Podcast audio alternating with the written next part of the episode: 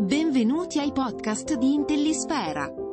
Euristica, nelle attività di ricerca OSINT. Estratto dal microglossario interdisciplinare per l'intelligence delle fonti aperte.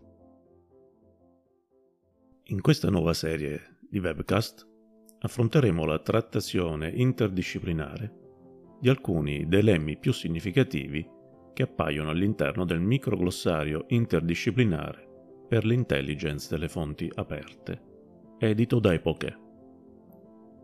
Il lemma di oggi è euristica. Vediamo in che modo questo concetto è declinato nelle varie discipline e come e perché è chiamato in causa nella mia teoria generale per l'intelligence delle fonti aperte. Ricordo che tutto ciò che diremo, così come anche molti lemmi e concetti che ci capiterà di affrontare in questa sede sono riportati nel microglossario interdisciplinare per l'intelligence delle fonti aperte, al quale si potrà fare riferimento per una trattazione più approfondita. Il sostantivo femminile euristica deriva dall'aggettivo euristico, neologismo greco derivato da eurisco trovare, scoprire, da cui anche eureka. Per inquadrare il significato del termine all'interno del linguaggio colloquiale, ci viene in soccorso il dizionario online Treccani, che definisce euristica come parte di una scienza che ha per oggetto la scoperta di fatti o di verità. Per esempio, nella storiografia, l'euristica è il metodo di ricerca e di raccolta dei documenti. È interessante notare come in questa definizione venga sottolineato l'aspetto della oggettivazione di una qualche realtà fattuale, veridica, aspetto che, come vedremo tra poco, non occorre in altri casi. In filosofia, e qui ci aiuta il dizionario di filosofia di Nicola Bagnano, per euristica si intende l'attività della ricerca, o ancora meglio l'arte della ricerca come anticipavamo sopra, già in questa accezione non viene richiamato l'aspetto del reale, dei fatti o della verità. Proseguendo con le altre definizioni offerte dalle varie discipline, in biblioteconomia, per ricerca euristica, si intende quella ricerca che viene attuata su una ipotesi o su un metodo assunto come fondamentale per la procedura tipico della ricerca scientifica. In una simile ricerca il corso degli eventi e il percorso stesso della ricerca viene modificato continuamente alla luce di ogni nuova conoscenza acquisita. Questa continua riconfigurazione del percorso attraverso il quale si svolge il filo rosso della ricerca la definisce come euristica.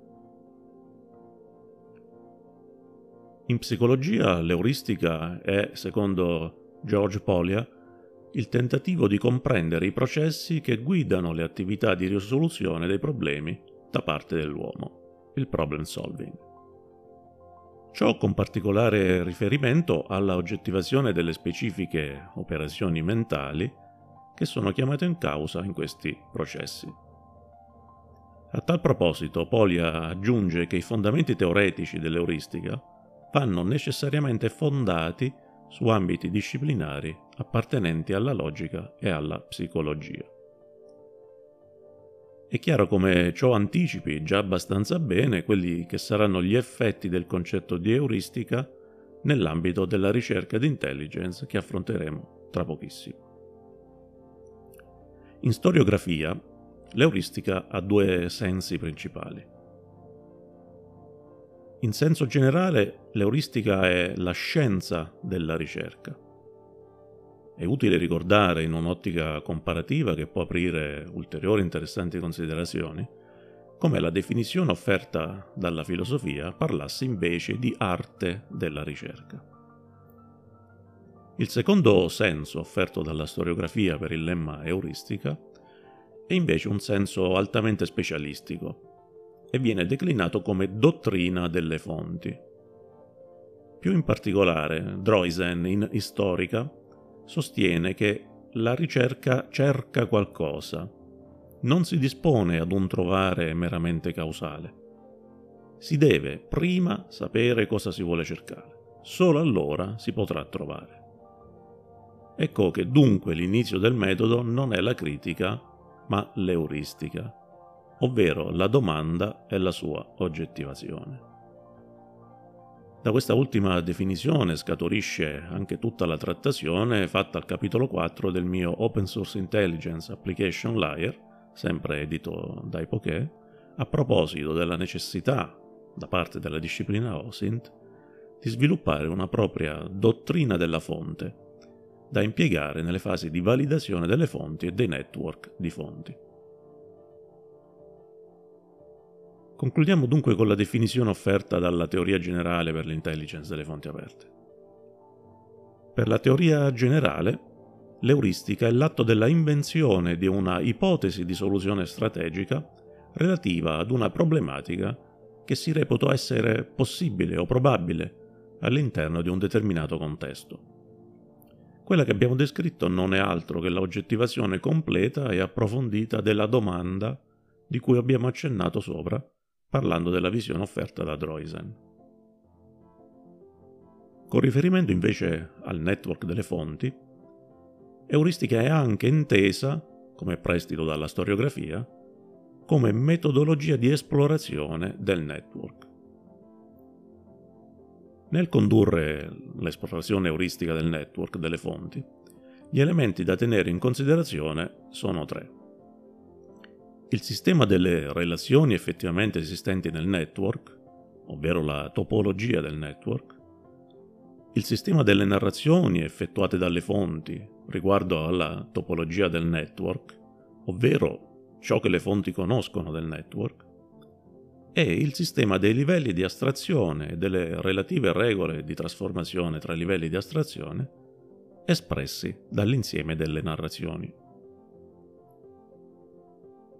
Vediamo alla domanda che io mi sono posto e che sono certo molti di voi si stanno ponendo. Come è possibile sollecitare le prassi euristiche all'interno della ricerca in senso lato e all'interno delle attività OSINT?